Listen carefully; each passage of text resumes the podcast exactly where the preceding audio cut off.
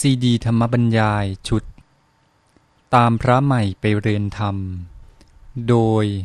พระพรหมคุณาภรณ์ ปอ.ประยุตโตวัดญาณเวศกวันตำบลบางกระทึกอำเภอสามพรานจังหวัดนครปฐมบรรยายแก่พระนวกะรุ่นพรรษา สองพันห้าร้อยสามสิบเก้า ตอนที่ หก เรื่องจะอยู่วัดบ้านหรืออยู่วัดป่าก็น่าศรัทธาถ้ามีธรรมให้แก่ประชาชนถึงเรื่องของชีวิตความเป็นอยู่ของพระภิกษุแล้วก็มีส่วนที่ไปเกี่ยวข้องกับญาติโยมประชาชนโดยเฉพาะก็คือเรื่องอาหารการขบฉันการที่พระสงฆ์นี่มีชีวิตเนื่องด้วยผู้อื่นฝากท้องไว้กับประชาชนทีนี้อันนี้มันเกี่ยวข้องกับหลักการของพระศาสนาก็เลยจะพูดเรื่องความสัมพันธ์ระหว่างพระสงฆ์กับประชาชนว่าเอ๊ะเรานี่จะไปเอาจากประชาชนหรือนะมุ่งที่จะไปหาอาหารอะไรต่างๆพึ่งชาวบ้านแต่เมื่อเช้าก็บอกทีนึงแล้วว่าวัตถุประสงค์สำคัญนี้ก็พระสงฆ์นี่ทำประโยชน์แก่ประชาชนแต่นี้หลักการในเรื่องนี้มันโยงกันอย่างไรนี่ที่จะพูดเรื่องความสัมพันธ์ระหว่างพระสงฆ์กับประชาชนนี่ก็จะไม่จำกัดแค่กับประชาชนเท่านั้นจะหมายถึงว่าเรื่องหลักการ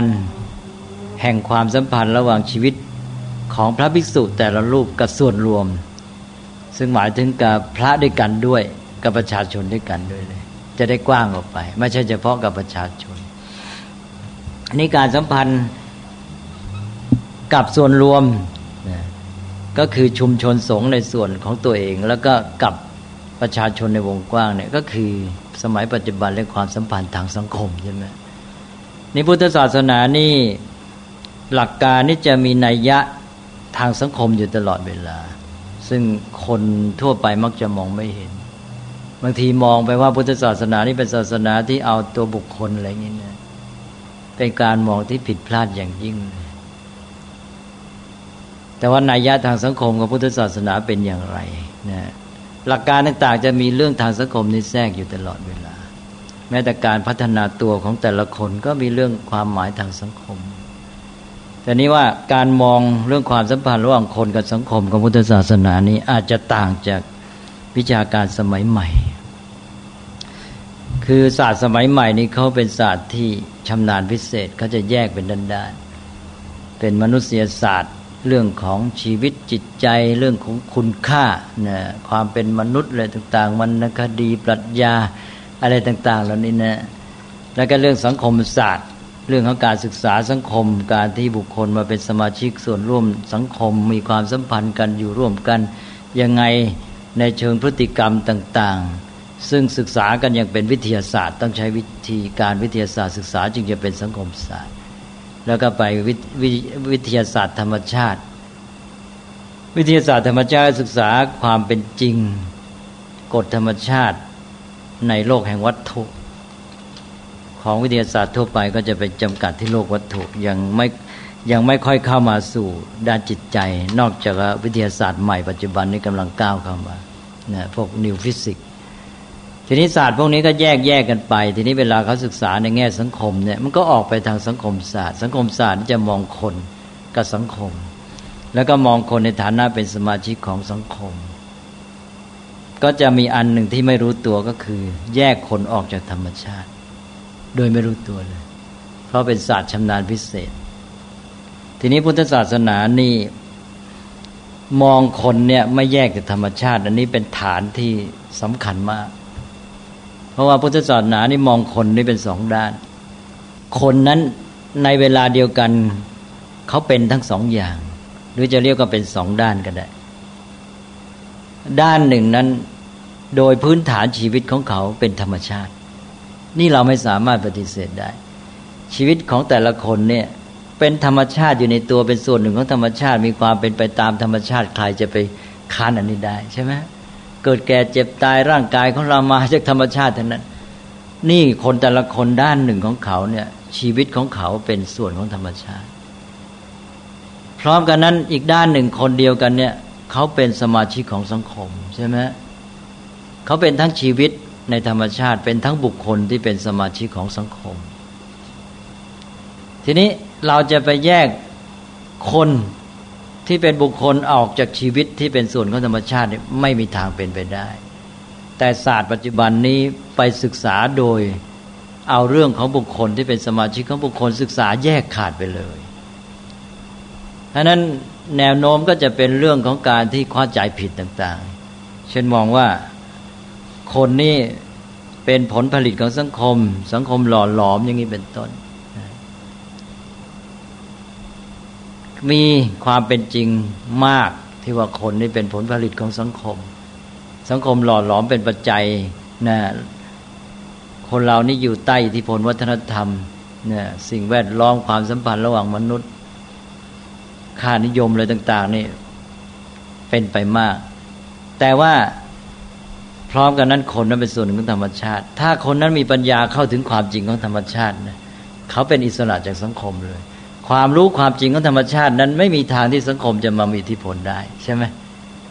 นี่เมื่อเขาเข้าถึงความจริงของธรรมชาตินี้แหละเขากลับมาเป็นตัวที่กลับมาผันแปรสังคมอีกที่จะมาสามารถที่จะเข้าใจสังคมและมาวินิจฉัยสังคมแม้แต่มาจัดการเปลี่ยนแปลงสังคมแก้ไขสังคมให้ดำเนินไปในทางที่ถูกต้องถ้าสังคมนี้ทำให้มนุษย์สังคมซึ่งหมายถึงมนุษย์ต่างๆทั้งหลายเนี่ยแยกตัวออกจากธรรมชาติเนี่ย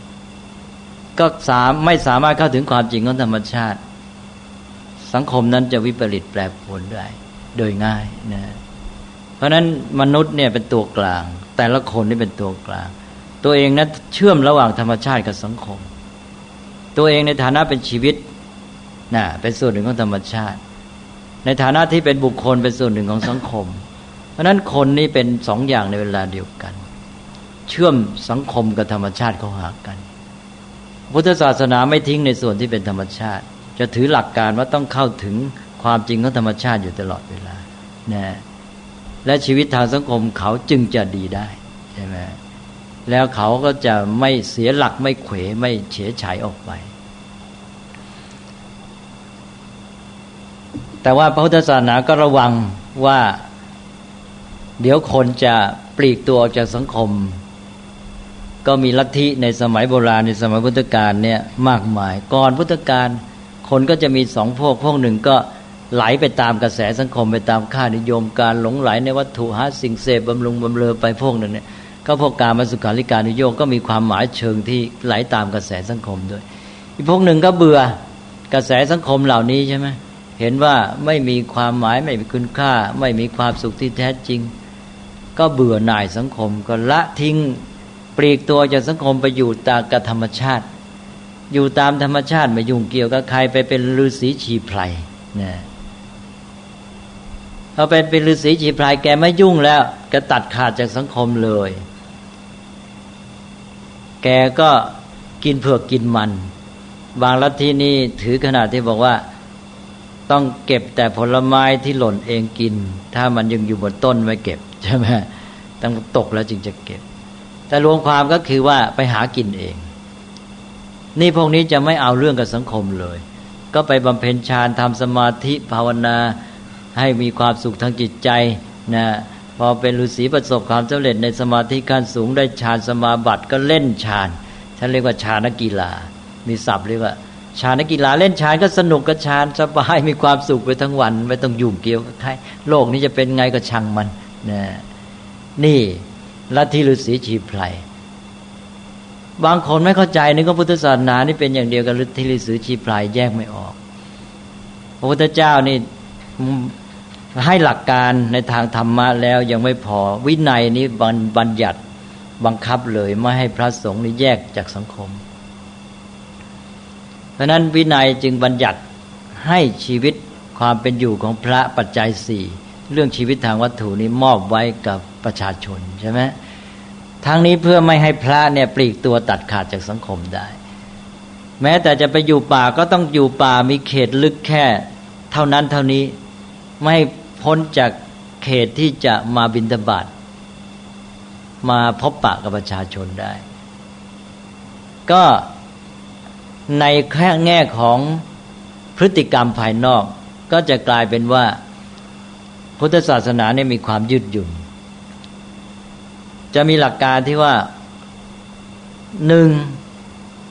ไม่ให้ตัดขาดจากสังคมโดยสิ้นเชิงอย่างน้อยต้องมีความสัมพันธ์บ้างนะว่าได้พบประชาชน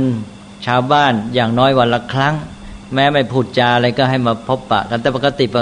การมาบิณฑบาตก็คือโอกาสได้พบปะปราศัยได้พูดจาสมัยก่อนนี้ที่พระพุทธเจ้าเสด็จจาริกไปก็เวลาไปบิณฑบาตนั่นแหละคือเวลาที่เขาเรียกว่าไปโปรดสัตว์ก็คือไปเทศน์นะพระสมัยก่อนในสมัยพุทธกาลก็ไปเทศน์เวลาที่ท่านไปบิณฑบาตเพราะการบิณฑบาตไม่ได้ไปกิจหน้าที่ต่างหากเป็นเพียงว่าท่านจะออกไปปฏิบัติกิจท่านจะจาริกเดินทางไปแต่ว่าท่านต้องอาศัยอาหารด้วยระหว่างที่ออกไปแต่เช้าเนี่ยก็เป็นเวลาระหว่างอาหารอันนั้นก็ถือโอกาสก็เอาบาตรติดตัวไปด้วยเป็นของบริขารประจำตัวไม่ได้อาหารมีโอกาสแวะที่ไหนก็ฉันไปการฉันอาหารเนี่ยไม่ใช่เป็นกิจที่ทำพิเศษแต่เป็นเรื่องพ่วงไปกับการทำงานกับชีวิตของท่านที่จาริกใช่ไหมพอตื่นเช้าออกไปก็ถือบาตรครองจีวร อ, ออกไปเนี่ยไปทำกิจหน้าที่มุ่งไปแล้วพระพุทธเจ้านี่ทรงพิจารณาก่อนแล้ววันนี้จะไปโปรดใครใช่ไหมก็มุ่งไปที่นั่นระหว่างทางก็ก็ต้องอาศัยอาหารนี่อยู่ในเวลาต้องฉันภายในเวลาก็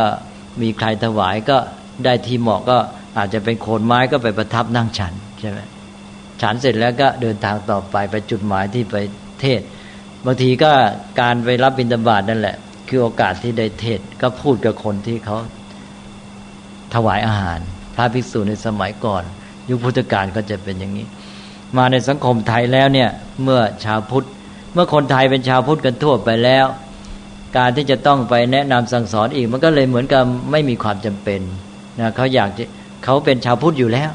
รู้ธรรมะพอสมควรอยู่แล้วเขาต้องการมีอยากจะคลายสงสัยเรื่องไหนเขาก็มาหาพระที่วัดมาเลยก็ได้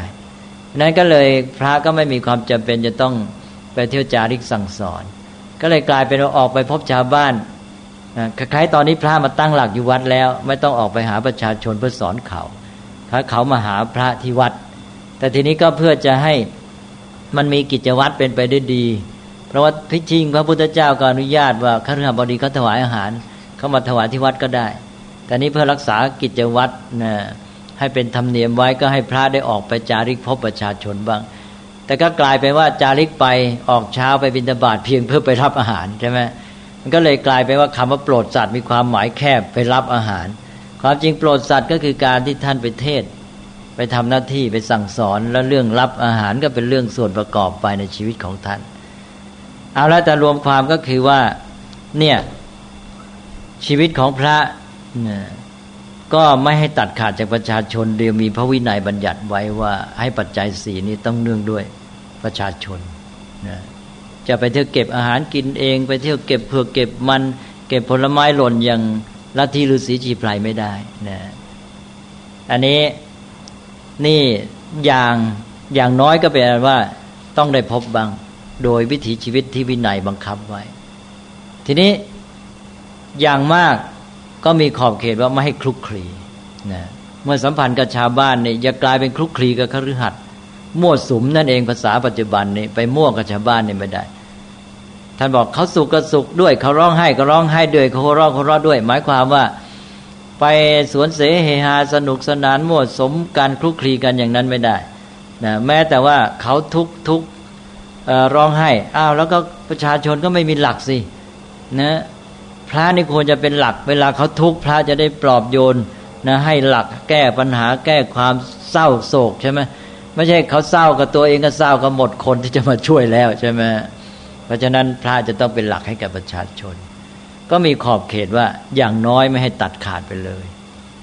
อย่างมากก็อย่าไปส่วนมั่วสุมต้องให้เป็นหลักแก่สังคมนะส่วนในระหว่างนี้ท่านให้โอกาสแล้วกับความถนัดอัธยาศัยนะแม้แต่เป็นพระอรหันต์แล้วก็มีแนวโน้มอัธยาศัยถนัดไม่เหมือนกันบางท่านที่ท่านชอบอยู่เงียบๆสงบท่านก็มาพบกับชาวบ้านแค่ตามวินัยบัญญัตินะแล้วก็ชีวิตส่วนใหญ่ก็ไปอยู่ปลีกตัว นะเช่นอย่างมหากัสสปะนี่อยู่ป่าเป็นวัดแต่ท่านก็ต้องดูแลรับผิดชอบหมู่คณะก็คือสงฆ์ของท่านถึงไงก็ไม่พ้นแล้วสงฆ์ของท่านก็ต้องอยู่ด้วยประชาชนเนี่ยตัดไม่ได้ทีนี้พระเถระบางรูปอย่างพระสารีบุตรเนี่ยอยู่ในเมืองแทบตลอดเลยใช่ไหมเป็นอัครสาวกด้วยทำงานใกล้ชิดพระพุทธเจ้าแล้วก็สั่งสอนประชาชนมากเอาใจใส่เด็กๆท่านไปเอาพวกเด็กๆเนี่ยมาบวชเนรเนรเนรเล็กๆเนี่ยเป็นลูกศิษย์พระสารีบุตรเท่านั้นน่ะเนรที่มีชื่อเสียงเป็นวีระวีระเนรนะวีระสามเณรมีเรื่องมาในอัตถกถาธรรมบทหลายองค์นะล้วนแต่เป็นลูกศิษย์พระสารีบุตรหมดเลยเพราะพระสารีบุตรนี่ท่านเอาใจใส่เรื่องเด็กๆนะท่านไปเจอเด็กกำพร้าเด็กขอทานยากจนท่านก็ไปชวนมาบวชนะและให้การศึกษาฝึกอบรมนะเนี่ยพระสารีบุตรเพราะนั้นเณรของท่านเนี่ยเจ็ดขวบบรรลุพระอรหันต์หลายองค์เป็นวีรสามเณรเก่งมามีเรื่องมาในอัตถกถาธรรมบทเนี่ยอันนี้ก็เพื่อจะกระตุ้นปลุกใจพวกเด็กๆให้เข้มแข็งให้มีแบบอย่างของเณรเณรที่เก่งๆเนี่ยนะอันนี้เนี่ยก็เป็นตัวอย่างแปลว่าพระเถระทั้งหลายนี่ก็มีอัธยาศัยมีความถนัดไม่เหมือนกันก็อยู่ในขอบเขตสองปลายเนี่ยอย่างน้อยสุดอย่างมากสุดในระหว่างนี้ก็ยืดหยุ่นอันนี้ชุมชนสงฆ์ก็เท่ากับว่าเป็นที่ดำรงรักษาไว้ซึ่งธรรมะให้แก่สังคมใช่ไหมทั้งตัวบุคคลที่จะเป็นแบบอย่างด้วยแล้วรักษาตัวหลักธรรมคำสอนรักษาความรู้เข้าใจในสัจธรรมหลักความจริงความถูกต้องดีงามเอาไว้ให้แก่สังคมต่อไปนะแล้วก็เป็นแหล่งที่จะได้พัฒนาชีวิตของคนไปด้วยนี่ด้านที่เกี่ยวกับประชาชนทีนี้อีกด้านหนึ่งก็คือชีวิตพระกับพระสงฆ์ด้วยกันพระพุทธเจ้าตั้งสงฆ์สังฆะขึ้นมานี้ก็คือชีวิตหมู่ใช่ไหมอันนี้พระภิกษุก็มีความผูกพันอยู่กันเป็นชุมชนไม่ได้อยู่เป็นส่วนตัวพระในพุทธศาสนานี่อยู่เป็นชุมชนอยู่เป็นหมู่แล้วต้องมีความรับผิดชอบต่อกันต้องมีความรับผิดชอบต่อหมู่คณะของตนเองนะเพราะว่าพระพุทธเจ้าบัญญัติว่ามีกิจอะไรที่เกิดขึ้นต้องมาร่วมกันทำจะมีสมาชิกใหม่บวช ต้องประชุมแหละนะเป็นสังฆกรรมกรรมของสงฆ์ของหมู่คณะร่วมกันอย่างน้อยสี่รูปจึงจะเป็นสงฆ์ได้บางสังฆกรรมอย่างกฐินนี่ต้องห้ารูปขึ้นไปสังฆกรรมบางชนิดต้องสิบรูปขึ้นไปอย่างบวชพระในถิ่นที่เจริญนะสังฆกรรมมีถึงยี่สิบรูปขึ้นไปก็มีก็กำหนดว่าอย่างไหนองค์ประชุมนั่นเององค์ประชุมอย่างต่ำที่สุดสี่องค์บางชนิดตั้งห้าองค์บางชนิดสิบองค์บางชนิดยี่สิบองค์อันนี้ก็เป็นชีวิตของการทำกิจกรรมร่วมกันรับผิดชอบร่วมกันนะเพราะนั้นเวลามีผู้จะมาสมัครบวชใหม่ก็คือรับสมาชิกใหม่ผู้ที่เกี่ยวข้องในวัดนั้นก็จะต้องมาประชุมร่วมกันเพื่อจะมาพิจารณาว่าเราจะรับบุคคลใหม่นี้เข้ามาหรือไม่อย่างนี้เป็นต้นนะสังฆกรรมอะไรเยอะแยะไปหมดนะก็ถือว่าชีวิตของพระสงฆ์นี่อยู่ด้วยการรับผิดชอบร่วมกันทุกคนต้องมีหน้าที่รับผิดชอบต่อสงฆ์ถือหลักว่าสงฆ์เป็นใหญ่พระพุทธเจ้าตรัสบอกว่าเมื่อสงฆ์เติบขยายโตขึ้นเราก็เคารพสงฆ์ว่างั้นนะคือตอนแรกพระพุทธเจ้าประดิษฐานพระศาสนาค้นพบธรรมะใช่ไหมก็สั่งสอนไปพระองค์ก็ต้องเป็นเป็นผู้มีอำนาจเพราะเป็นผู้ประกาศจัดตั้งจะเอายังไงยังไงวางแผนดำเนินการเพื่อให้กิจการดำเนินไปพระศาสนาเจริญทีนี้พอมีผู้มาบวชตามก็ตั้งเป็นสังฆะขึ้นมาพระองค์ก็บัญญัติให้สังฆะเป็นใหญ่เป็นใหญ่ในกิจกรรมต่างๆใช่ไหมให้ทุกอย่างว่ากันด้วยวินัยวินิจฉัยกันด้วยที่ประชุมสงฆ์ต่อมาพระองค์ก็มอบอำนาจให้สงฆ์นะพระองค์เคารพธรรมนะถือหลักความจริงความถูกต้องเป็นใหญ่เสร็จแล้วพระองค์ก็บอกเมื่อสงฆ์ใหญ่ขึ้นเราก็เคารพสงฆ์มอบอำนาจให้สงฆ์การบวชแต่ก่อนนี้พระองค์บวชเองต่อมาพระองค์ก็มอบให้สงฆ์บวชนะ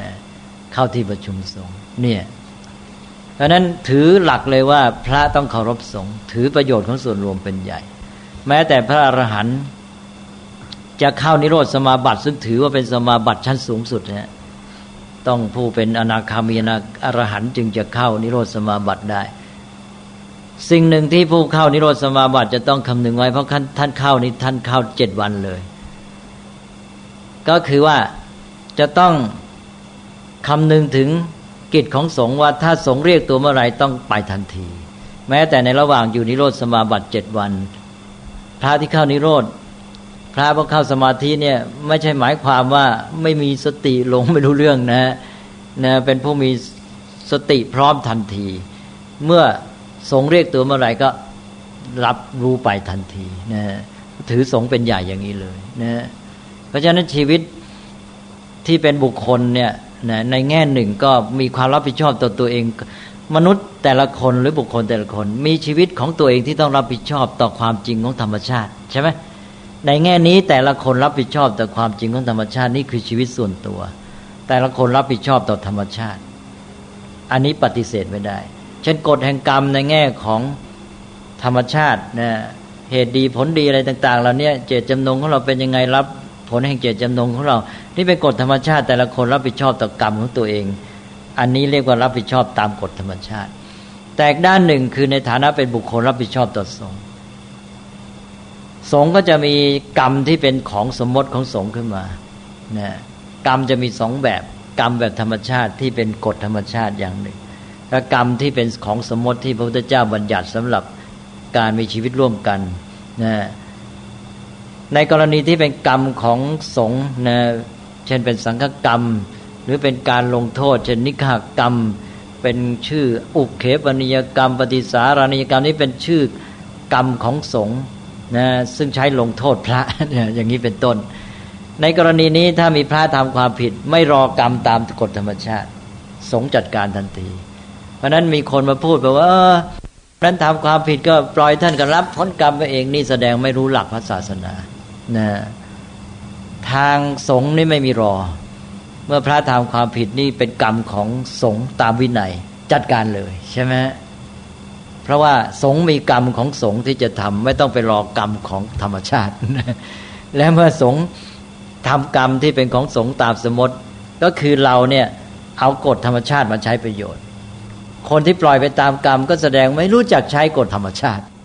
ฝึกหัดพัฒนาคนอะไรต่างๆนี่ก็คือการรู้จักเอากฎธรรมชาติมาใช้ประโยชน์เอาความรู้ในกฎธรรมชาติมาใช้ประโยชน์เพื่อจะ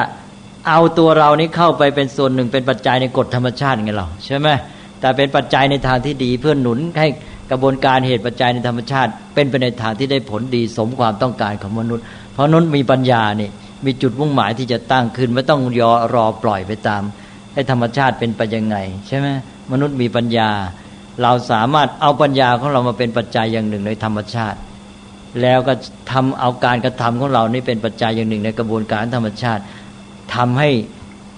กิจการต่างๆแม้แต่ของสังคมนี้ดำเนินไปตามกฎธรรมชาติอย่างได้ผลดีแก่หมู่มนุษย์ใช่ไหมนี่แหละตอนนี้เป็นการสัมพันธ์กันระหว่างส่วนของธรรมชาติกับสังคมว่าเรื่องกรรมโดยพื้นฐานแล้วเป็นกฎธรรมชาติเรื่องของชีวิตแต่ละคนที่ต้องรับผิดชอบตามกระบวนการของเจตจำนงในตัวเองเป็นส่วนบุคคลเพราะนั้นแต่ละคนเนี่ยรับผิดชอบชีวิตของตนตามกฎธรรมชาตินี่เป็นความรับผิดชอบตัวเองตามกฎธรรมชาติเรียกว่าธรรมะนะใช่ไหมเพราะฉะนั้นมองในแง่ธรรมะเนี่ยคนจะรับผิดชอบตัวเองแต่ถ้ามองในแง่วินัยคือการที่พระพุทธเจ้ามาจัดตั้งวางระบบในสังคมมนุษย์แล้วซึ่งเป็นเรื่องสมมติเนี่ยก็กลายไปว่าคนแต่ละคนหรือบุคคลเนี่ยรับผิดชอบต่อสังคมรับผิดชอบต่อกิจกรรมต่างๆที่จัดตั้งวางระบบขึ้นมานะเพราะนั้นพระพุทธเจ้าก็จัดให้มีกรรมที่เป็นของสมมติสำหรับสงฆ์ในตามวินัยหรือว่าใช้จัดการกับพระภิกษุได้เลยนะสังฆกรรมต่างๆมีมากมายอย่างที่กล่าวเมื่อกี้แล้วรวมทั้งกรรมในการลงโทษที่บอกว่าเมื่อมีพระภิกษุทำความผิดก็ไม่ต้องไปรอปล่อยให้เป็นกรรมของกฎธรรมชาติให้เขารับผลกรรมอย่างนี้แสดงคนนั้นไม่รู้ไม่เข้าใจหลักพุทธศาสนาเนี่ยเพราะมนุษย์มีปัญญามากกว่านั้นมีปัญญาที่รู้จักเอาความรู้ในกฎธรรมชาติมาใช้ประโยชน์นะไม่ต้องรอให้เป็นไปตามกฎธรรมชาติแต่ว่าเราสามารถเข้าไปเป็นส่วนร่วมในกฎธรรมชาติซะเลยนะเข้าไปเป็นเหตุปัจจัยในกระบวนการกฎธรรมชาติปัญญาของเราก็เป็นปัจจัยอย่างหนึ่งในกระบวนการกฎธรรมชาติปัญญาที่เอาความรู้ในกฎธรรมชาติมาใช้ประโยชน์จัดระบบสังคมมา จัดตั้งวางระบบทำกิจการส่วนรวมนี่ก็คือการที่เข้าไปเป็นส่วนร่วมในกระบวนการของเหตุปัจจัยในธรรมชาตินั่นเองแต่เป็นความฉลาดของมนุษย์ใช่ไหมแล้วก็ทำให้มนุษย์นี่สามารถได้รับผลดีจากกฎธรรมชาตินั้นทั้งในระดับบุคคลและในระดับสังคมเลยเราก็สามารถที่จะพัฒนาตัวเราพัฒนาสังคมให้เป็นไปได้ดีได้แต่ต้องโยงถึงกฎธรรมชาติตลอดเวลาอันนั้นอันนี้ที่สำคัญก็คือว่าต้องโยงได้สามด้านธรรมชาติคนสังคมต้องถึงกันหมดใช่ไหมแล้วคนนี่เป็นศูนย์กลางอย่างที่ว่าเมื่อกี้เพราะคนนี่เข้าถึงธรรมชาติด้วย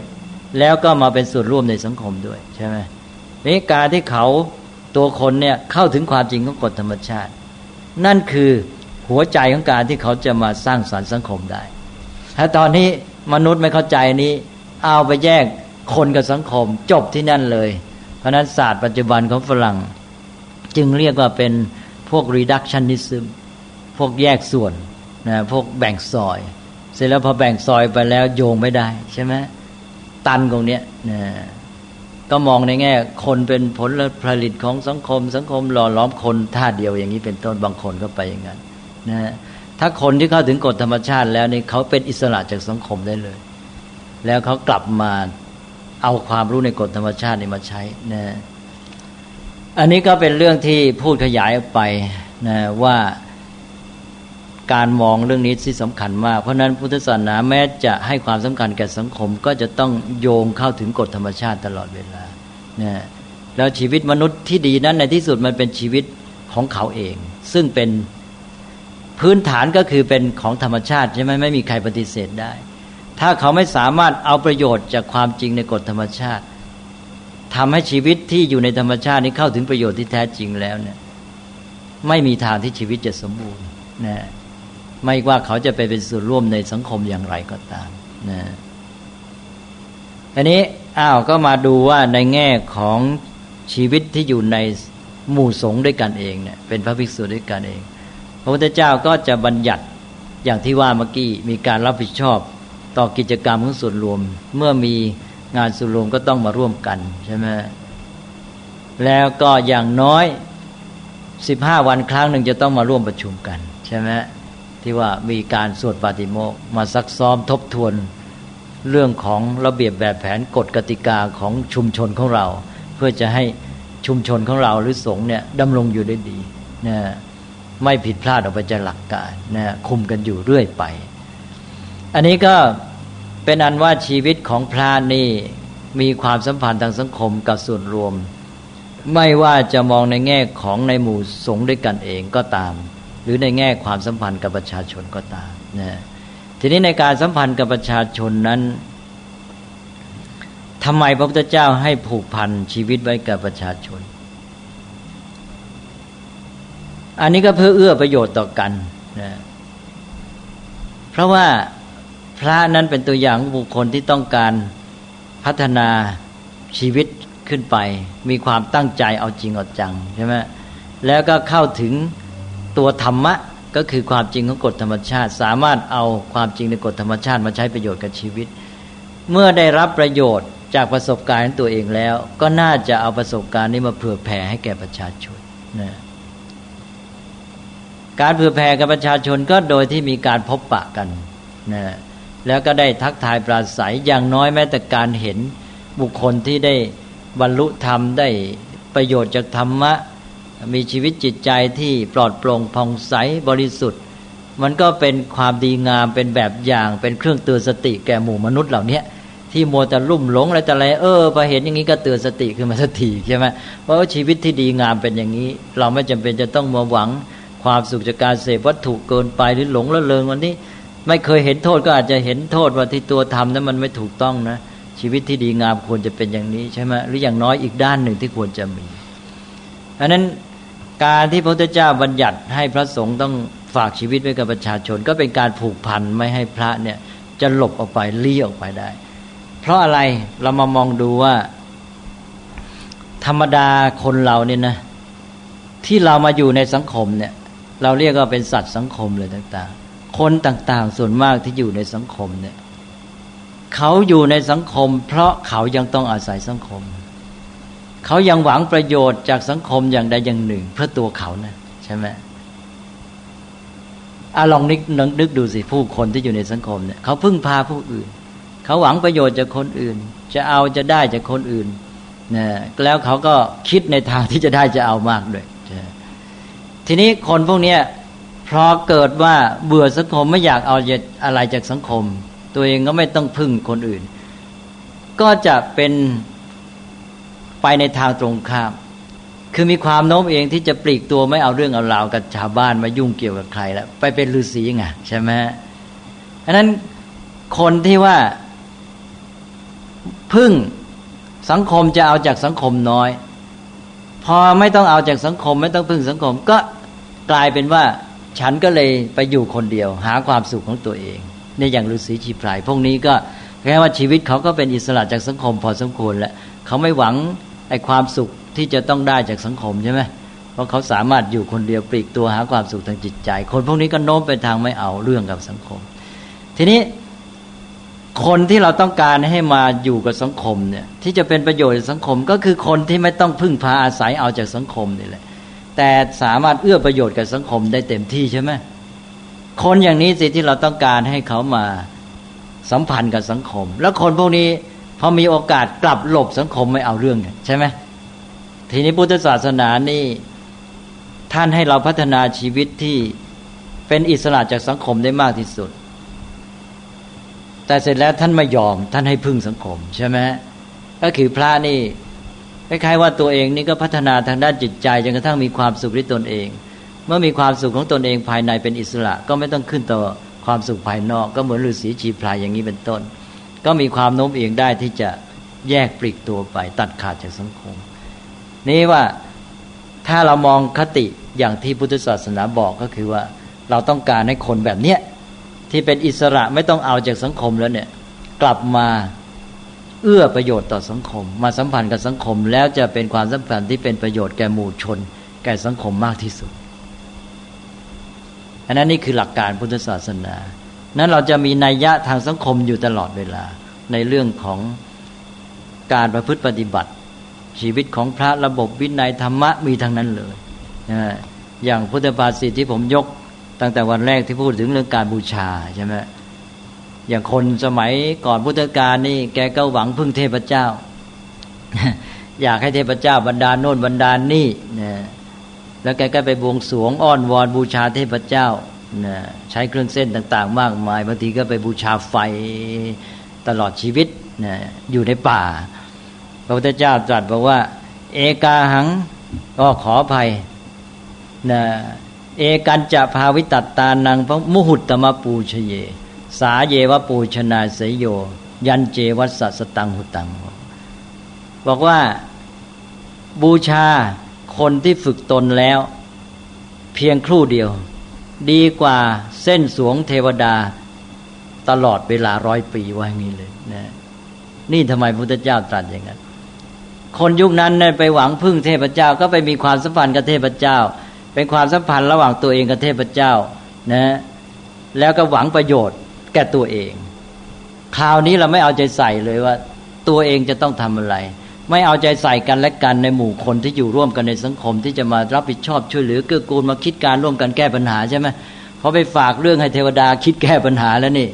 นะอะไรอะไรก็อยู่ที่เทวดามนุษย์ก็ไม่ต้องเอาใจใส่กันไม่ต้องมาร่วมกันแก้ปัญหาอันนั้นสังคมอย่างนี้จะเป็นยังไงนะสังคมอย่างนี้ในหมู่มนุษย์เองสังคมแย่ตัวเองก็หวังพึ่งสิ่งอื่นอำนาจภายนอกมาช่วย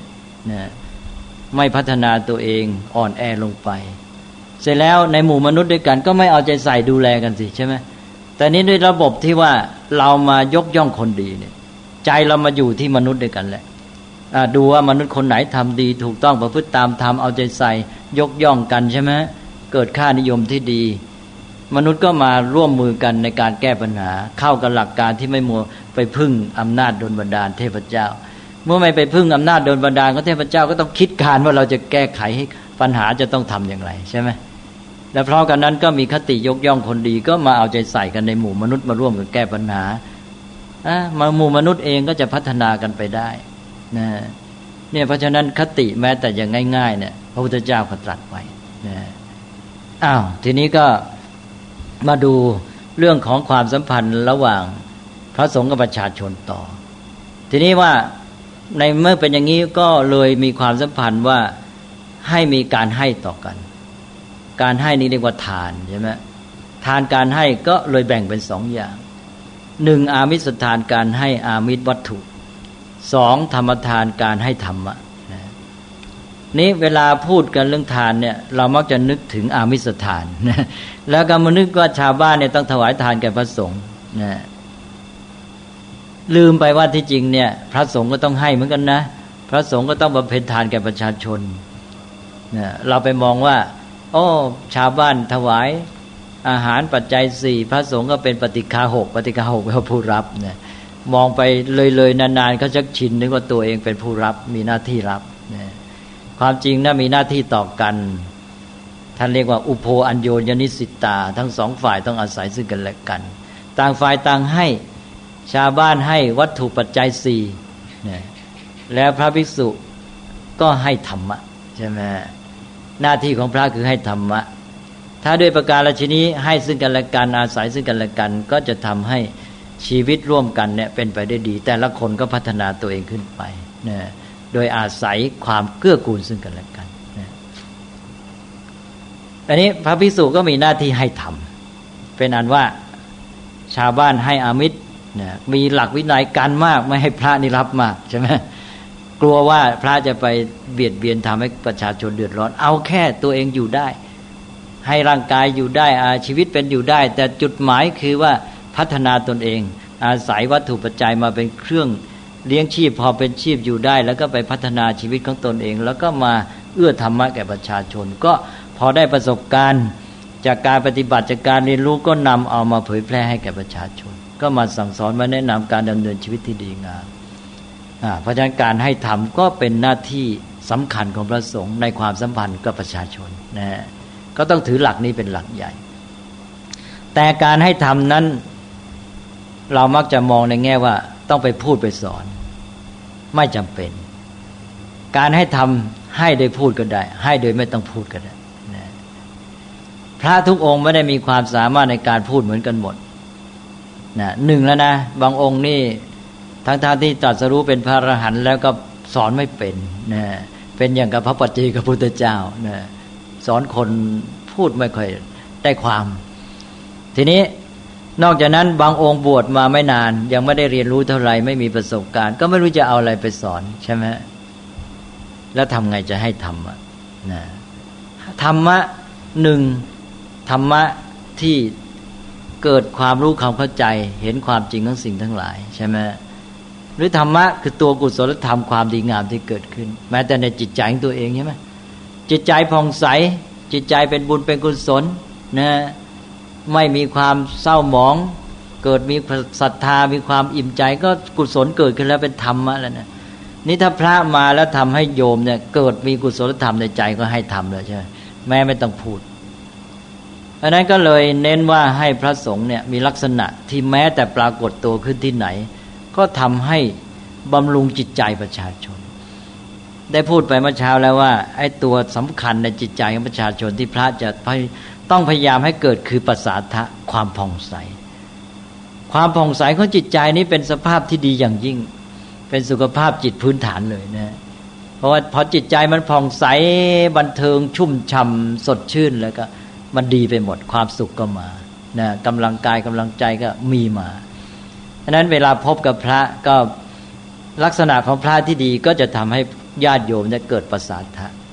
ความผ่องใสชื่นบานของจิตใจนะอันนี้ความผ่องใสเลือดท่านแปลกันมาว่าเลื่อมใสปัสสาทะเนี่ยมันจะมีสามขั้นตอนปัสสาทะขั้นที่หนึ่งก็คือว่าเกิดความชื่นบานผ่องใสอย่างที่ว่าเป็นภาวะในจิตใจขึ้นมานะนี่เป็นภาวะที่ดีและเป็นกุศลสองเกิดความสัมพันธ์กับภิกษุหรือบุคคลที่เป็นต้นแหล่งแห่งสภาพจิตที่เกิดขึ้นในตัวเองอันนี้ใช่ไหมหมายความเป็นผู้ทำให้ตัวเองเกิดปัสสาทะก็จะเกิดมีความรู้สึกที่อยากเข้าไปหาตัวนี้จะเป็นตัวต่อโยงให้ เขาเข้าไปหาเพื่อขอธรรมะถ้าเขา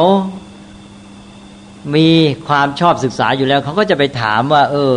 อยากจะรู้มีข้อสงสัยเรื่องนั้นเรื่องนี้นะหรือแม้แต่เขาเข้าไปหาภิกษุก็ได้โอกาสที่จะสอนใช่ไหมเนี่ยที่จะอธิบายธรรมะได้ทักทายปราศรัยยิ่งขึ้นไปขั้นที่สามเขาแสดงอาการของผู้เลื่อมใสเนี่ยตอนนี้พระมักจะมาเอาที่จุดนี้ซึ่งอาจจะเสียก็คือว่าเพราะเขาเลื่อมใสเขาก็อยากจะขอบคุณคล้ายๆอย่างนั้นหรือว่าทำอะไรจังใดอย่างหนึ่งเพื่อแสดงถึงความที่คล้ายๆว่าอยากจะแสดงออกว่าเลื่อมใสศรัทธาในท่านเอาของถวายเอาปัจจัยสี่เอาอาหารถวายอันนี้ท่านเรียกว่าการแสดงอาการของผู้เลื่อมใสเรามักจะมองเรื่องความเลื่อมใสไปที่แง่ที่สามเลยกลายไปว่าพระมองว่าจะได้แหละนะที่จริงไม่ใช่ตัวสำคัญคือสภาพจิตของเขาเนี่ยที่ต้องต้องเพ่งเล็งต้องเน้นสำคัญว่าทำไงจะให้เขาเกิดสภาพจิตอันนี้ซึ่งเป็นกุศลกับตัวเขาเองเพียงเขาเกิดปัสสาทะใจเขาดีนี้เป็นบุญมหาศาลและเป็นคุณค่าที่ประเสริฐสุดแล้วใช่ไหมในชีวิตต่อจากนั้นเขาจะมาหาก็ได้ธรรมะยิ่งขึ้นไปส่วนเขาจะแสดงอาการผู้เลื่อมใสถวายปัจจัยหรือไม่นั่นเป็นอีกเรื่องหนึ่งอย่าไปคำนึงนะฮะอย่าไปติดที่อันนั้นอ้าวทีนี้ก็ไปอ่านว่าพระนี่สามารถให้ธรรมะแม้ไม่ต้องพูดก็คือปรากฏตัวเมื่อพระประพฤติตัวดีอย่างพระอัสสชิใช่ไหมเป็นเบญจวัคคีย์สาวกชุดแรกของพระพุทธเจ้านะพระพุทธเจ้าโปรดได้บรรลุอรหัตผลเสร็จแล้วก็ท่านก็ออกจาริกไปวันหนึ่งท่านก็เดินทางไปในเมืองราชคฤห์นะฝ่ายอุปติสสะปริภาชกซึ่งต่อมาเป็นพระสารีบุตรเนี่ยเป็นนักบวชอยู่ในสำนักของสนชัยนะก็แสวงหาโมฆะธรรมก็คือหมายความว่าต้องการที่จะหาทางหลุดพ้นนะต้องการที่จะรู้ธรรมะความจริงต่างๆก็ค้นคว้าแสวงหามาก็ไม่เจอสักทีก็มาเห็นพระอัสสชิในวันนั้นก็มาเผอิญได้เจอเห็นท่านอัสสชิเดินเนี่ยแค่เห็นพระอัสสชิเดินนี่ปัสสาทะเกิดเลยนะเกิดความเลื่อมใสจิตใจผ่องใสเอิบอิ่มชุ่มชื่นชื่นบานขึ้นมานะก็มองว่าท่านผู้นี้ต้องมีอะไรดีใช่ไหมนี่ความสัมพันธ์เกิดขึ้นแล้วก็อยากเข้าไปหาอยากไปถามสื่อนำก็เกิดขึ้นแหละใช่ไหมเนี่ยผู้ที่บรรลุธรรมบำเพ็ญตัวเรียกว่าฝึกอบรมตนดีแล้วนะก็ทำให้เกิดสภาพจิตที่ดีงามให้ธรรมะแก่ท่านผู้อื่นแม้โดยไม่ต้องพูดนี่เมื่อพระสารีบุตรคืออุปติสสะปริภาชกได้เข้าไปหาก็ไปถามว่าท่านเนี่ยบวชอุทิศใครเป็นลูกศิษย์ใครใครเป็นศาสดาของท่านศาสดาของท่านสอนว่าไงใช่ไหมอ่าแล้วก็เลยพระสารีพระอัสสชิก็แสดงธรรมให้ฟังเพียงสั้นๆด้วยความถ่อมตนทำให้สารีบุตรนี้ได้บรรลุโสดาปัตติผลเนี่ยเรื่องก็เป็นมาอย่างเนี้ยอันนั้นจึงเน้นความสำคัญว่าพระภิกษุเนี่ยเพื่อเกื้อกูลต่อชาวโลกเกื้อกูลตั้งแต่สภาพจิตของเขานะก็ประพฤติปฏิบัติตนให้ดีอยู่ในศีลนะอยู่ในภาวะของบุคคลที่ฝึกอบรมตนดีเมื่อปรากฏขึ้นที่ไหนปรากฏตัวขึ้นที่ไหนก็ให้ทำหน้าที่นั้นแม้โดยไม่ต้องพูดใช่ไหมอันนั้นประชาชนเห็นพระเมื่อไรก็ให้เขาได้ความสบายใจความชื่นบานความผ่องใสของจิตใจอันนี้ในการที่จะได้พบปะบ่อยที่สุดก็คือในพิธีกรรมนอกจากบิณฑบาตเวลาไปในพิธีนี้โบราณหรือตามหลักการจึงได้เน้นให้พระได้ได้สำรวมตนเองนะการที่ปรากฏตัวก็ตามการที่จะสวดมนต์การประกอบพิธีกรรมต่างๆเนี่ยให้มันเป็นสื่อแห่งปัสสาทะความดีงามสภาพจิตที่เป็นกุศลกับประชาชนตั้งใจว่าทำไงเราจะทำทุกอย่างเนี่ยแม้แต่การแสดงออกของเราการพูดการจาการสวดของเราเนี่ยให้เกิดผลดีแก่จิตใจประชาชนไม่ใช่สวดเป็นเล่นสวดสักตะวัดสวดนะเรื่อยเปื่อยไปนะต้องสวดโดยตั้งใจนะโดยมุ่งหมายอย่างที่ว่าก็ไปอ่านว่าเนี่ย ความสัมพันธ์ของพระกับประชาชนนะถ้าทำอย่างนี้ได้ก็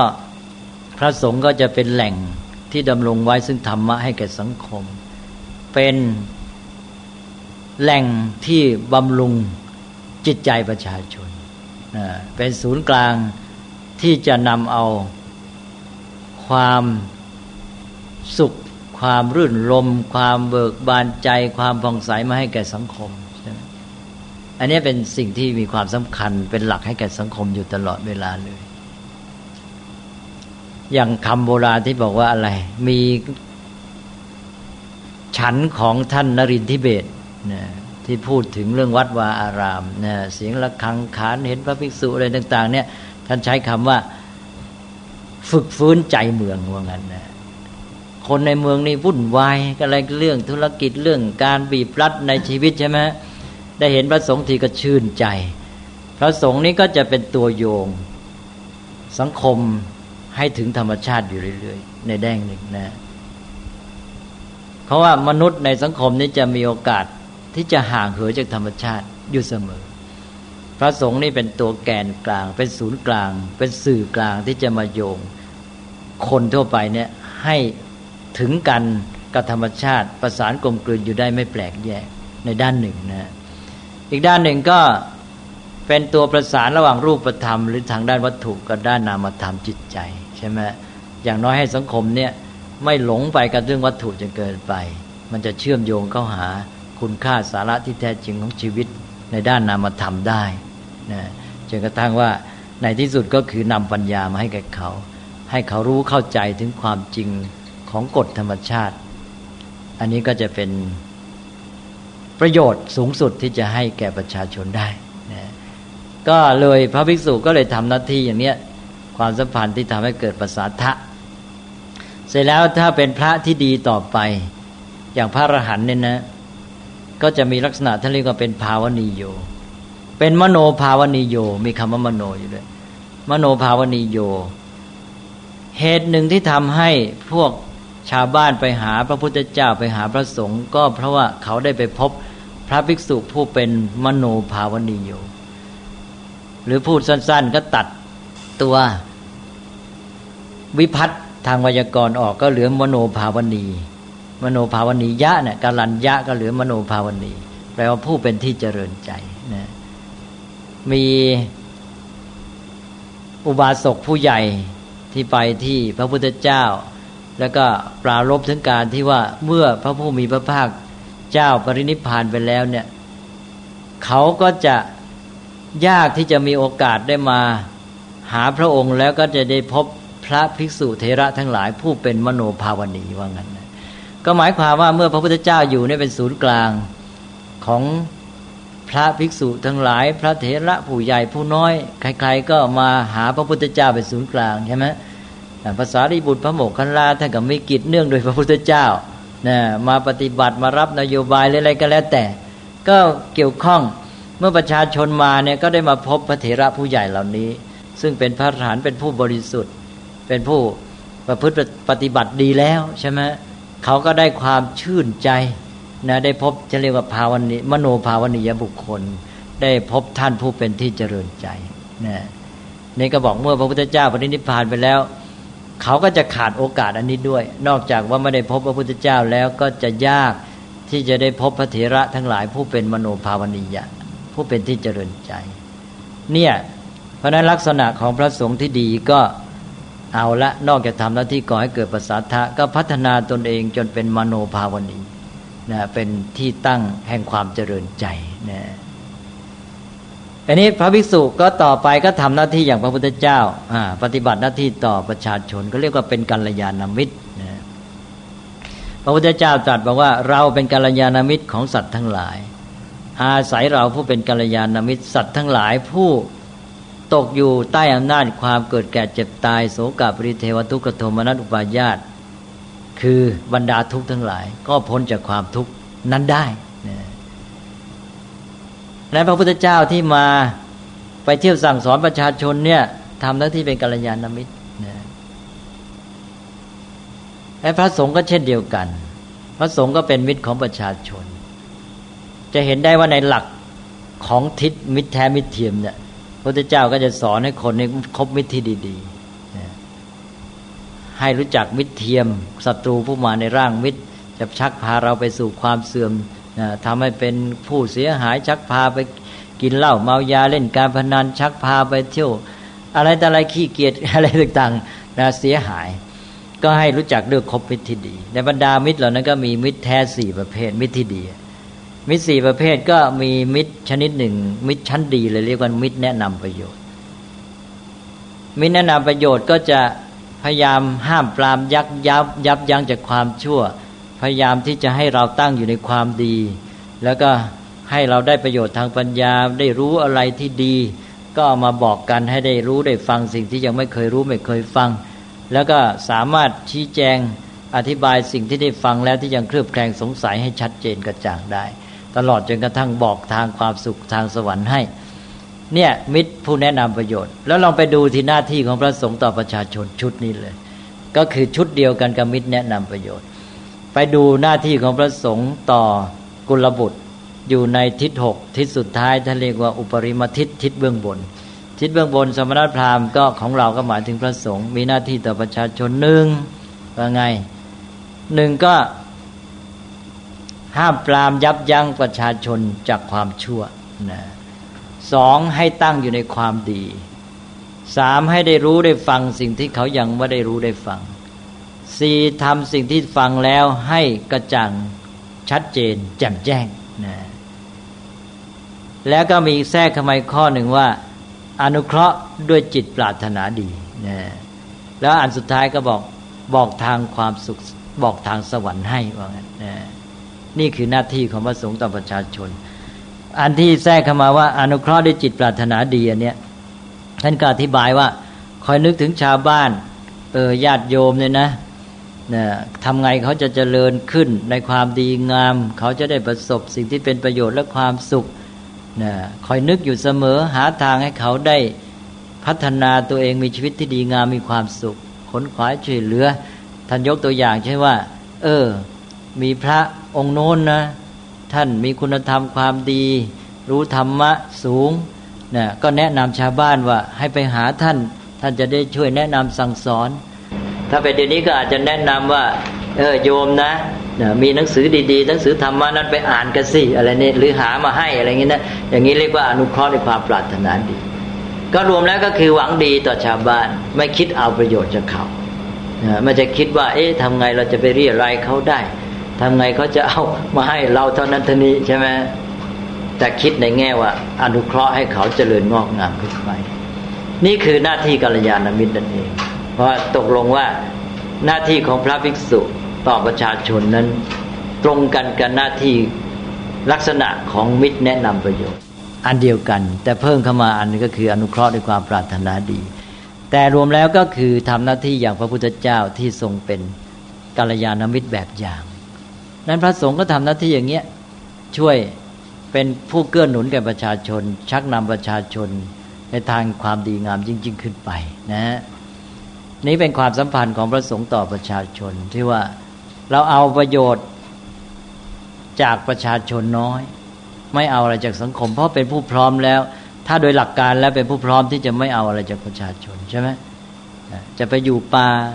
กินเผือกกินมันก็ได้แต่ว่าคนอย่างนี้ที่บอกแล้วแต่ต้นที่สังคมปรารถนาเพราะคนในสังคมปัจจุบันนี้เป็นคนที่จะเอาจากสังคมเต็มทั้งนั้นที่มายุ่งกันอยู่เนี่ยใช่ไหมดังนั้นคนที่เป็นอิสระไม่ต้องเอาจากสังคมคนอย่างนี้ท่านกลับผูกมัดว่าให้พึ่งพากับสังคมและเอื้อประโยชน์ต่อกันนะฉะนั้นเมื่อปฏิบัติตามหลักการนี้พระก็จะมีลักษณะอย่างที่พูดไปเมื่อเช้านี้ที่พูดบอกว่ายถาปิภมโรปุปผังวันนคันทังอเหทยังปะเลติรัสมาทายะเอวังคาเมมุนีเจเรเมื่อเช้าแปลให้แล้วแต่ว่าไม่ได้บอกบาลีก็บอกว่าแมลงผู้แมลงพึ่งนะเที่ยวไปในหมู่ไม้ไม่ทำดอกไม้พร้อมทั้งกลิ่นและสีให้ชอกช้ำนำเอาแต่น้ำหวานของดอกไม้นำเอาแต่น้ำหวานของเกสรบินไป ฉันใดมุนีคือพระสงฆ์พึงจาริกไปในหมู่ประชาชนในหมู่ชาวบ้านฉันนั้นว่างั้นนะเนี่ยหลักการเนี่ยสำคัญว่าถ้าเรายึดหลักการที่พูดมาแต่ต้นเนี่ยก็ปฏิบัติตามนี้ได้ใช่ไหมพระสงฆ์ไม่ทำให้สังคมประชาชนเขาเดือดร้อนชอกช้ำไม่ว่าจะทางรูปธรรมวัตถุเงินทองก็ตามหรือทางนามธรรมคือจิตใจก็ตามแต่เป็นผู้บำรุงจิตใจของประชาชนทำให้เขางอกงามยิ่งขึ้นเปรียบเหมือนดังแมลงผึ้งที่ว่าพาเอาน้ำหวานพร้อมทั้งเกสรบินไปขยายพันธุ์ให้เจริญงอกงามขึ้นนะนี่แหละทีนี้นอกจากนั้นแล้วเพราะว่าพระที่ท่านบรรลุธรรมเหล่านี้ท่านไม่จำเป็นต้องอาศัยอะไรในการฝึกตนเองแล้วเนี่ยอย่างพระนี่การที่ไปอยู่ป่านี่วัตถุประสงค์อย่างหนึ่งก็คือเพื่ออาศัยบรรยากาศของป่าที่สงบสงัดนั้นน้อมจิตไปสู่วิเวกแล้วจะได้เอื้อต่อการที่จะสงบบำเพ็ญสมาธิทำให้จิตพัฒนาขึ้นไปเจริญจิตภาวนาแต่พอท่านเป็นพระอรหันต์แล้วท่านไม่จำเป็นพ้นจากการฝึกแล้วอันนี้ก็จะมีวัตถุประสงค์ว่าอ้าวแล้วเมื่อไม่ต้องฝึกแล้วการถือปฏิบัติปฏิบัติตามวินัยการถือข้อวัดแต่ปฏิบัติเหล่านั้นถือไปทำไมนะก็อาจจะมีบางคนมาอ้างโอ้เป็นพระอรหันต์แล้วก็ไม่ต้องถือข้อวินัยบทบัญญัติเหล่านี้ทำไงก็ได้นี่เอาอีกแล้วเพราะไม่ยึดมั่นถือมั่นเนี่ยบางคนไปพูดอย่างนั้นนี่นะเคยได้ยินมีญาติโยมมาเล่าถึงวัดหนึ่งบอกว่ามีพระอายุมากแล้วนะก็มีสาวๆไปนวดไปบีบอ้าวแล้วไปนวดกันยังได้ไงบอกว่าอ้าวก็ท่านไม่ยึดติดถือมั่นอะไรแล้วนี่ว่าไงก็เลยไม่เป็นไรว่างั้นนะเนี่ยวินัยนี่เป็นเรื่องของบัญญัติไม่มียกเว้นให้ใครเป็นเรื่องรูปธรรมนะหนึ่งละแต่ประการที่สองพระอรหันต์ประพฤติวินัยเพื่ออะไรนะไม่ใช่เพื่อประโยชน์กับตนเองหมดความจำเป็นต้องพัฒนาฝึกตนแล้วคติของพระอรหันต์มีตัวอย่างเช่นกรณีที่หนึ่งเช่นอย่างพระมหากัปปินะพระพุทธเจ้าบัญญัติเรื่องสังฆกรรมอุโบสถคือการฟังปาติโมกข์ว่าสิบห้าวันพระต้องไปประชุมกันซักซ้อมวินัยพื้นฐานแม่บทนี้พระมหากัปปินะท่านมาลำพึงว่าเอ๊ะเราเป็นอรหันต์เป็นผู้บริสุทธิ์แล้วเนี่ยจำเป็นจะต้องไปหรือเปล่าพระพุทธเจ้าเสด็จมาถึงตัวเลยบอกถ้าเธอผู้เป็นผู้บริสุทธิ์ไม่ไปแล้วใครจะไปต้องเป็นแบบอย่างทีนี้กรณีหนึ่งก็ตัวอย่างที่ชัดมากก็พระมหากัสสปะที่ถือธุดงค์มากมายหลายข้อนะตลอดชีวิตธุดงค์นี่มีหลายข้อนะธุดงค์นี่ชาวบ้านก็เข้าใจกันผิดนึกว่าเดินทางไปในธุดงค์ธุดงค์ก็คือข้อปฏิบัติที่ขัดเกลากิเลสนะทุตะขัดเกลากิเลสอังคะแปลว่าองค์ประกอบหรือคุณสมบัติคุณสมบัติของท่านผู้ขัดเกลากิเลสอ้าวพระอรหันต์ไม่ต้องขัดเกลากิเลสแล้วนี่จะต้องมาขัดเกลาทำไมถือข้อปฏิบัติธุดงค์ทำไมธุดงค์ก็มีเช่นถือไตรจีวรเป็นวัดหมายความถือแค่จีวรสามผืนนะไม่เอาเกินนั้นหรือถือผ้าบางสกุลเป็นวัดเอาแต่ผ้าที่เขาทิ้งไปเก็บมาต้มมาซักมาเย็บย้อมเองไม่รับจีวรข้าบดีนี่เรียกธุดงค์เท่านั้นนะหรือฉันอาหารบิณฑบาตเป็นวัดนะไม่รับนิมนต์ก็ถือว่าธุดงค์นะอย่างนี้ฉันมื้อเดียวก็เป็นธุดงค์นะข้อปฏิบัติเราเนี่ยมีสิบสามข้อนี้พระมหากัสสปะเนี่ยท่านถือธุดงค์หลายข้อโดยเฉพาะข้ออยู่ป่าเป็นประจำอยู่ป่าตลอดชีวิตแต่รวมทั้งถือไตรจีวรถือผ้าบางสกุลด้วยอันนี้ท่านแก่ขึ้นมาพระพุทธเจ้าครั้งหนึ่งก็เลยตรัสบอกเนี่ยเธอมหากัสสปะเนี่ยเธอก็อายุมากแล้วก็เอาละผ่อนปลนกับตัวเองซะบ้างนะเพราะว่าจีวรบางสกุลเนี่ยผ้ามันหยาบมันหนักเธอก็แก่แล้วนะก็จะทำให้พระแก่ๆไปห่มผ้าไม่สบายแม้แต่หนักตัวมันก็ทำให้ทรงตัวไม่ค่อยดีอะไรเงี้ยนะหรืออย่างน้อยก็รู้สึกว่าไม่สบายอ่ะพระเจ้าก็บอกว่าเอ้าก็ผ่อนปลนผ่อนคลายกันตัวเองมั่งสิมาถือรับ จีวรข้าบดีเขาถวายอะไรต่างๆพระมหากัสสปะก็ขอบพระทัยพระพุทธเจ้าแต่ว่าท่านบอกท่านขอปฏิบัติอย่างนั้นต่อไปพระพุทธเจ้าก็ทรงได้ตรัสถามเหตุผลพระมหากัสสปะก็บอกว่าเพื่อเป็นทิฏฐานุคติเพื่อเป็นแบบอย่างแก่ชนรุ่นหลังเป็นแบบอย่างแก่ปัจฉิมาชนตาแก่ชนผู้จะเกิดตามมาภายหลังก็คืออนุชนนั่นเองนะนี่คือจิตสำนึกที่มุ่งประโยชน์แก่ผู้อื่นใช่ไหมท่านไม่ได้ถือวินัยหรืออะไรเพื่อประโยชน์ตัวเองนี่ท่านทำเพื่อประโยชน์แก่ส่วนรวมแล้วก็คติของพระอรหันต์ทั้งหมดทุกองค์ก็จะมีอันเดียวกันของพระศาสนาทั้งหมดที่พระพุทธเจ้าประกาศไว้ว่าภูชนะหิตายะภูชนะสุขายะโลกานุกัมปายะแปลว่าเพื่อประโยชน์เกื้อกูลแก่ชนจำนวนมากเพื่อความสุขแก่ชนจำนวนมากเพื่ออนุเคราะห์ชาวโลกนะอันนี้เป็นอุดมคติเมื่อท่านมหากัสสปะท่านถือธุดงค์ก็รวมอยู่ในคตินี้ด้วย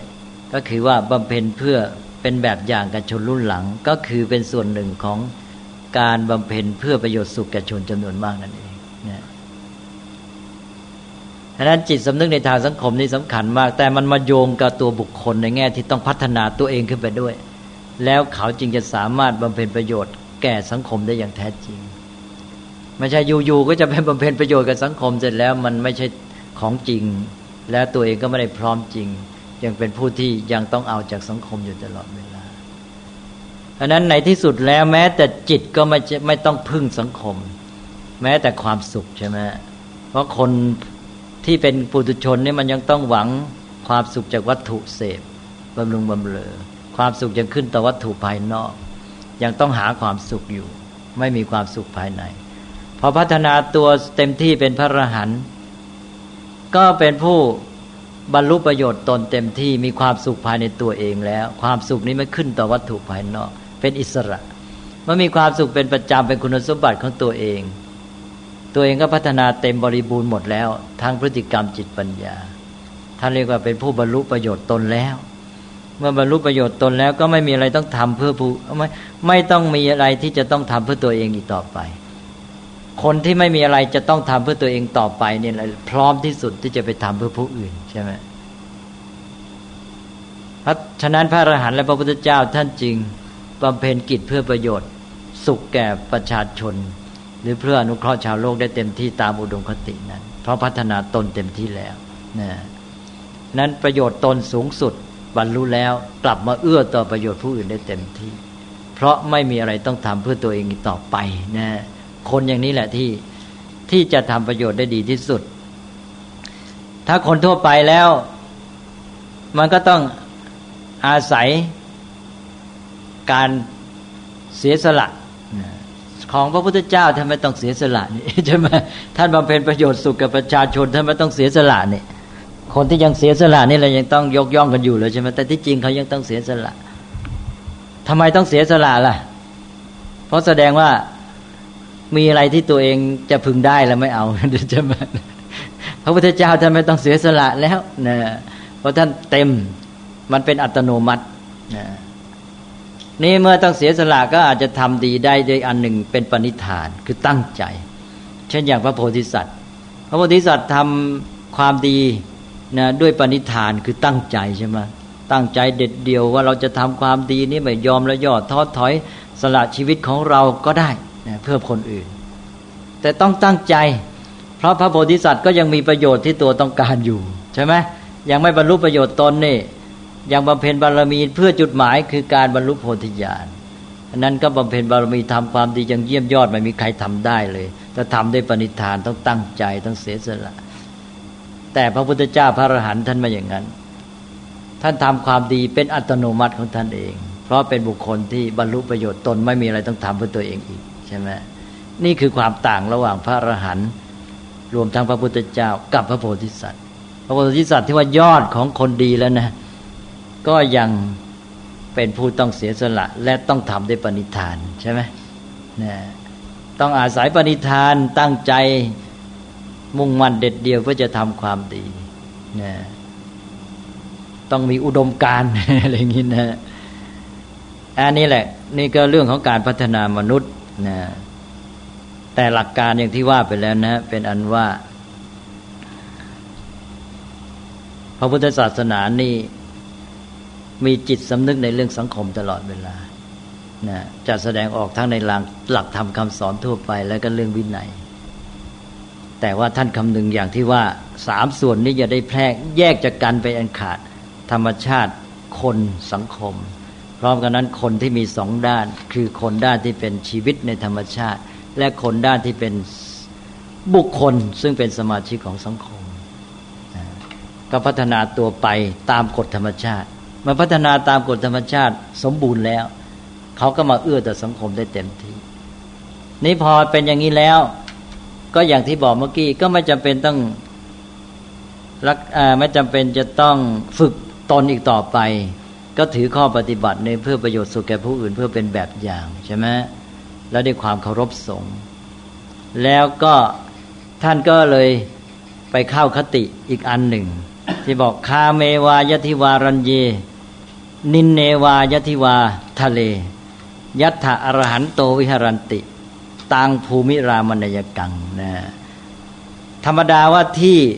ทั้งหลายสถานที่มันจะรื่นลมคือไม่มีภัยนะ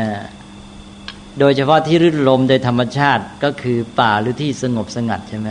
ซึ่งบางทีป่าก็ไม่รื่นลมเพราะว่าเป็นที่แฝงของผู้ร้ายนะมีความน่ากลัวนะแต่ว่ายังไงก็ตามเนี่ยในที่สุดแล้วความรื่นลมนั้นไปอยู่ที่บุคคลนะบุคคลที่กำลังฝึกตนนี้อาจจะต้องไปหาที่รื่นลมนะพระที่กำลังปฏิบัติเนี่ยอาจจะต้องไปหาที่วิเวกที่ปลอดภัยด้วยสงบสงัดด้วยรื่นลมแล้วออกมาที่จอแจก็ไม่รื่นลมแต่สำหรับพระอรหันต์บอกว่าคาเมวายทิวารัญเยบอกไม่ว่าบ้านไม่ว่าป่าไม่ว่าที่ลุ่มหรือที่ดอนพระอรหันต์อยู่ที่ไหนที่นั้นไซเป็นภูมิสถานอันรื่นลมหมดใช่ไหมเป็นสถานที่รื่นลมหมดเพราะว่าตัวพระอรหันต์มันไม่มีเหตุจะไม่รื่นลมซะแล้วใช่ไหมเพราะนั้นพระอรหันต์ผู้ไกลกิเลสอยู่ที่ไหนที่นั้นไซเป็นภูมิสถานอันรื่นลมหมดนะก็กลับมาเป็นว่าพระอรหันต์เนี่ยออกมาแล้วมาช่วยให้สังคมได้รื่นลมแม้แต่ที่ที่คนเขาวุ่นวายใช่ไหมเขาท่านก็จะมาช่วยให้มันเกิดความรื่นลมดีงามขึ้นมานะนี่ก็เป็นการตีกลับใช่ไหมตอนแรกนี่คนที่ยังฝึกตนนี่ต้องหลบจากความจอแจไปหาที่รื่นลมพอตัวเองบรรลุจุดหมายแล้วก็มาสร้างความรื่นลมให้แก่แม้แต่ที่จอแจนะนี่ก็เป็นเรื่องของการมองพุทธศาสนาในแง่ของสังคมนะเริ่มแต่ชีวิตของพระที่ว่ามีความสัมพันธ์ทางสังคมทั้งในชุมชนของตัวเองก็คือในสงฆ์และก็กับประชาชนและความสัมพันธ์นี้เป็นไปทั้งในเชิงของวินัยบทบัญญัติที่พระพุทธเจ้าทรงวางไว้เป็นรูปแบบแล้วก็ทั้งในเชิงธรรมะคือหลักการที่เป็นไปสอดคล้องกับความจริงของกฎธรรมชาติก็พอสมควรนะฮะเอาแล้วทีนี้มีอะไรสงสัยก็นิมนต์ถามในในกรณีถ้าเป็นคารวะจะฝึกตนอย่างไรเนาะในลักษณะที่ว่าจะบรรลุประโยชน์ตนให้สูงสุดนะครับก็ต้องเอาหลักการนี้ไปใช้แต่ว่าต้องยอมรับความจริงว่าสภาพแวดล้อมเนี่ยไม่ค่อยเอื้อใช่ไหมเพราะนั้นชีวิตของพระภิกษุเนี่ยจึงเอื้อเพราะอันเนี้ยที่กล่าวบอกว่าสัมภาโทคาราวาโสแปลว่าชีวิตคลองเรือนนี่คับแคบอภอโภกาโสปัพพชาบรรพชาเป็นเหมือนที่โล่งแจ้งว่างั้นที่หมายความว่าปฏิบัติตามหลักการนะฮะเพราะว่าชีวิตคฤหัสถ์นี่มันพลุงพลังมันมีไอ้ภาระบีบรัดตัวอะไรต่างๆความผูกพันยึดติดกับวัตถุทรัพย์สินเงินทองอะไรเข้าไปนะวุ่นวายนี่พระนี่ทำตัวให้เป็นอิสระปลอดจากสิ่งเหล่านี้ให้เหลือน้อยที่สุดจะได้ลงอย่างที่บอกว่าถ้าพระปฏิบัติตามหลักการนี้จะเริ่มมีชีวิตที่ว่าเป็นเหมือนนกที่มีแต่ปีกสองปีกจะบินไปไหนเมื่อไหร่ก็บินไปว่างั้นนะ อันนี้ก็เป็นความปลอดโปร่งทางด้านรูปธรรมใช่ไหมรูปแบบส่วนความปลอดโปร่งที่แท้เป็นอิสระแท้จริงก็อยู่ในจิตใจที่พ้นจากกิเลสแม้เราจะมาอยู่ในภาวะที่ว่าไม่มีอะไรผูกมัดแต่จิตมันไปผูกมัดที่ไหนอยู่มันก็ไม่โปร่งใช่ไหมมันไปยึดติดยึดติดทางจิตนี่ยิ่งหนักเข้าไปอีกใช่ไหมก็เกิดความทุกข์ทรมานบีบคั้นอะไรต่างๆอันในบางบทบาทที่พระอาจจะไม่เหมาะกับฐานะนั้นแหละครับยกตัวอย่างอย่างจะเป็นในสังคมมันต้องประกอบไปด้วยอาชีพต่างๆนะครับ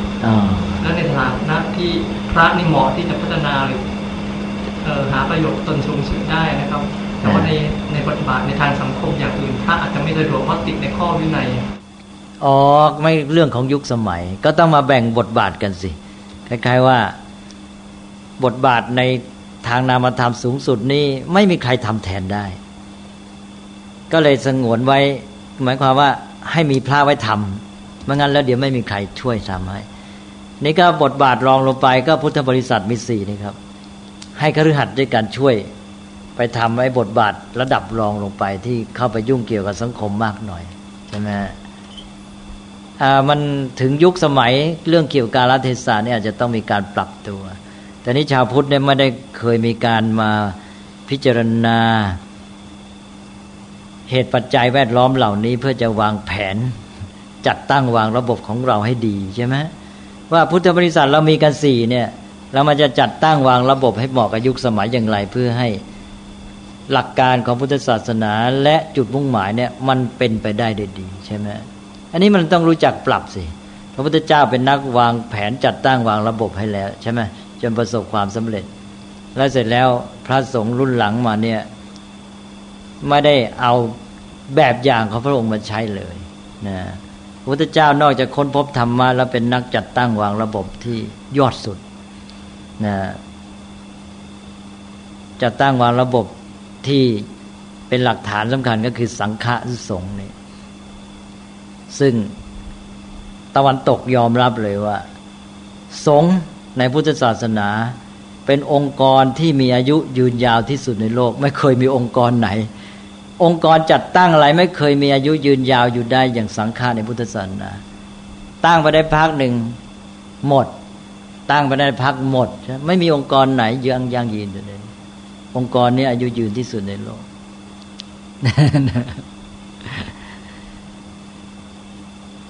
อ้าวยังยังในกรณีถ้าเป็นรูปธรรมนะ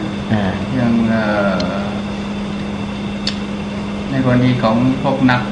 พระนักพัฒนาอย่างนี้นะครับครับในการจัดองค์กรครั้งแรกเนี่ยพวกชาวบ้านเนี่ยอาจจะไม่ค่อยเข้าใจตัวพวกนี้เราทำได้แค่ไหนอย่างเช่นเราเข้าไปช่วยเขาให้มากที่สุดนะครับหมายว่าแล้วโดยเฉพาะอย่างเรื่องบัญชีอย่างเงี้ยเรื่องพวกตัวเลขพวกอะไรเนี่ย เ, เขาไม่ชำนาญแน่เราทำได้แค่ไหนครับตัวพวกนี้งานบางอย่างถ้าไม่ผิดวินัยก็ทำแต่ว่าต้องมีเป้าไว้คือมีขั้นตอนว่าเราจะฝึกชาวบ้านขึ้นมารับภาระนี้ไปนะไม่ใช่ว่าเราจะทำไม่ใช่ให้พระทำตลอดนี่สำคัญมากเพราะมิฉะนั้นแล้วจะกลายเป็นพระเนี่ยเข้าไปยื่นลึกหรือเลยมากเกินไปในขอบเขตของบทบาทของคฤหัสถ์คือเขาขายคุกคีใช่ไหมครับท่านอย่างนั้นคุกคีนี่ก็ก็ยังต้องระวังอยู่แล้วนะถึงแม้ไม่คุกคีก็ต้องระวังยังไม่ถึงขั้นคุกคีก็ต้องระวังว่าบทบาทอันใดควรจะเป็นบทบาทของพระบทบาทอันใดเป็นบทบาทของคฤหัสถ์แต่ในเมื่อคฤหัสถ์เนี่ยตกอยู่ในความประมาทมานานเอาว่างั้นกันละกันนะปล่อยปละละเลยไม่ได้เอาใจใส่นะก็อยู่ในภาวะเสื่อมโทรมไม่รู้ไม่เข้าใจอะไรทั้งนั้นจะเริ่มต้นยังไงพระมีความรู้เข้าใจดีกว่ามีเจตนาดีกว่าก็เข้าไปช่วยอย่างน้อยก็ดึงเขานำทางเขาในตอนที่นำทางดึงเขานี่อาจจะต้องไปทำอะไรบางอย่างเพื่อให้เขาได้รู้จักแล้วเขาก็จะได้เรียนรู้แล้วก็ทำแต่เราจะตั้งใจไว้เลยว่าบทบาทเราเนี่ยเราต้องการให้เขามารับไปนะเราก็ฝึกเขาพอเขาเป็นแล้วให้เขา จัดการก็วางระบบแบบแผนขึ้นมานะอันนี้สำคัญว่ามิฉะนั้นแล้วพระจะเพลินไปอยู่กับบทบาทที่เลยขอบเขตของตัวเองมากเกินไปเพราะเวลานี้การพัฒนาเนี่ยเป็นดาบสองคมนะมีทั้งแง่ดีและแง่เสียไม่ไม่ไม่ดูว่าเราไปเป็นการรับใช้ครับก็เราต้องไม่ต้องระวังอย่าไปรับใช้สิเพราะนี้ถือว่าเป็นการทำของส่วนรวมนะไม่ใช่รับไม่ใช่รับใช้คฤหัสถ์คนใดคนหนึ่งนี่ทำเพื่อชุมชนทำเพื่อประโยชน์ส่วนรวมใจตั้งตั้งไว้อย่างนั้นเมื่อทำอย่างนี้แล้วมันก็ทำกิจเพื่อส่วนรวมนะแล้วเราก็มาฝึกบุคคลขึ้นมารับใช้ส่วนรวมอันนี้ใช่ไหมไม่รับใช้อ่ะถ้าทำทำให้ถูกทำให้ดีอ่าคืออย่าไปถึงกับไปทำบทบาทที่ว่าไปอะไรไปเป็นคนของเขาที่เขาจะใช้งานอะไรอย่างนั้นนะไหนทำแทนเลยใช่ไหมครับในเนื้อสารที่ว่าไปทำแทนหน้าที่นั้นเลยซึ่งอันนี้ก็คงจะไม่ใช่หน้าที่ของพระจะเรียกว่าทำแทนบางทีมันก็พูดยากหมายความว่าหน้าที่นี้ยังไม่มีใครทำแต่เราไปริเริ่มขึ้นเพื่อให้งานเป็นไปได้ถ้าไม่มีการทำงานอันนี้ไอ้เรื่องของชีวิตดีงามของเขาประโยชน์ส่วนรวมของเขามันก็ไม่เกิดเราก็เลยต้องไปเริ่มให้แล้วก็ไปสอนเขาอ่าแล้วนี่ฉันทำให้ดูนะบอกแนะนำกันไว้ก่อนการชี้แจงพูดให้เข้าใจชัดเจนอย่างนี้มันก็ทำให้มันมีความกระจ่างในเรื่องขอบเขตของบทบาทใช่ไหมเขาจะมาเข้าใจเราไม่ได้ไปรับใช้เป็นอันขาดไม่ผมหมายถึงว่าคือญาติโยมจะไม่พวกคฤหัสถ์จะไม่ไม่ทราบวินัยข้อนี้หรอกครับแต่หมายความว่าพระกันเองจะไม่ไม่ไม่ปรับนะครับว่าว่าถ้าทำแบบนี้นี่น่าโอ้อย่างนี้น่ากลัวพระองค์นี้ไปรับใช้ชุมชนนี้เพื่ออย่างก็ต้องทำอันนี้ให้ชัดว่าเราเนี่ยกำลังนำประชาชนเพื่อไปสู่จุดหมายนี้บทบาทนี้ของพระเป็นการทำบทบาทนำประชาชนไปสู่งานของเขาที่เขาจะต้องรับทำต่อไปใช่ไหมไม่ใช่ว่ากลายเป็นผู้ไปทำให้เขาถ้าอย่างนั้นเขาก็เอาได้เลยใช่ไหมแล้วกลายเป็นว่าอ่านี่ท่านไปรับใช้เขาแหละนะต้องให้ชัดในเรื่องความเป็นผู้นำทางพระเป็นผู้นำนี่ใช่ไหมนำในเรื่องสติปัญญานำในเรื่องจิตใจนะก็ให้ความรู้ความเข้าใจพัฒนาเขาขึ้นมานะอ้าวมีอะไรไหมครับถ้ายังพระไปเป็นเห็นชาวบ้านก็ทำทางก็ทำด้วยใส่สบงไปเฉยเดียวแบกหามรวมก็เข้ามันเนี่ยมันออกจะเลยเลยต้องระวังที่ที่ผมที่ผมปฏิบัติอยู่ก็คือผมก็จะสอนวินัยด้วยว่าอย่างบางทีญาติโยมไปให้ช่วยปลูกต้นไม้อะไรเนี่ยผมก็บอกเขา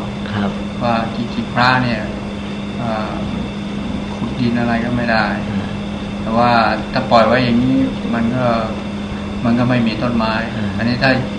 โยมอยากได้ต้นไม้เพื่อที่ให้มันเป็นป่าเป็นอะไรก็ช่วยกันแต่พระเองทำทำไม่ได้ต้องบอกเขาให้ก็บอกให้เขาชัดคือพระเป็นที่ตั้งแห่งศรัทธานะไม่ต้องไปทำอะไรล่ะไปนั่งอยู่เท่านั้นแหละโหประชาชนมีกำลังกันเลยมาทำงานทำการมาขุดถนนมาอะไรแต่อะไรท่านก็เพียงแต่เพียงไปนั่งเป็นประธานให้ใช่ไหมนะ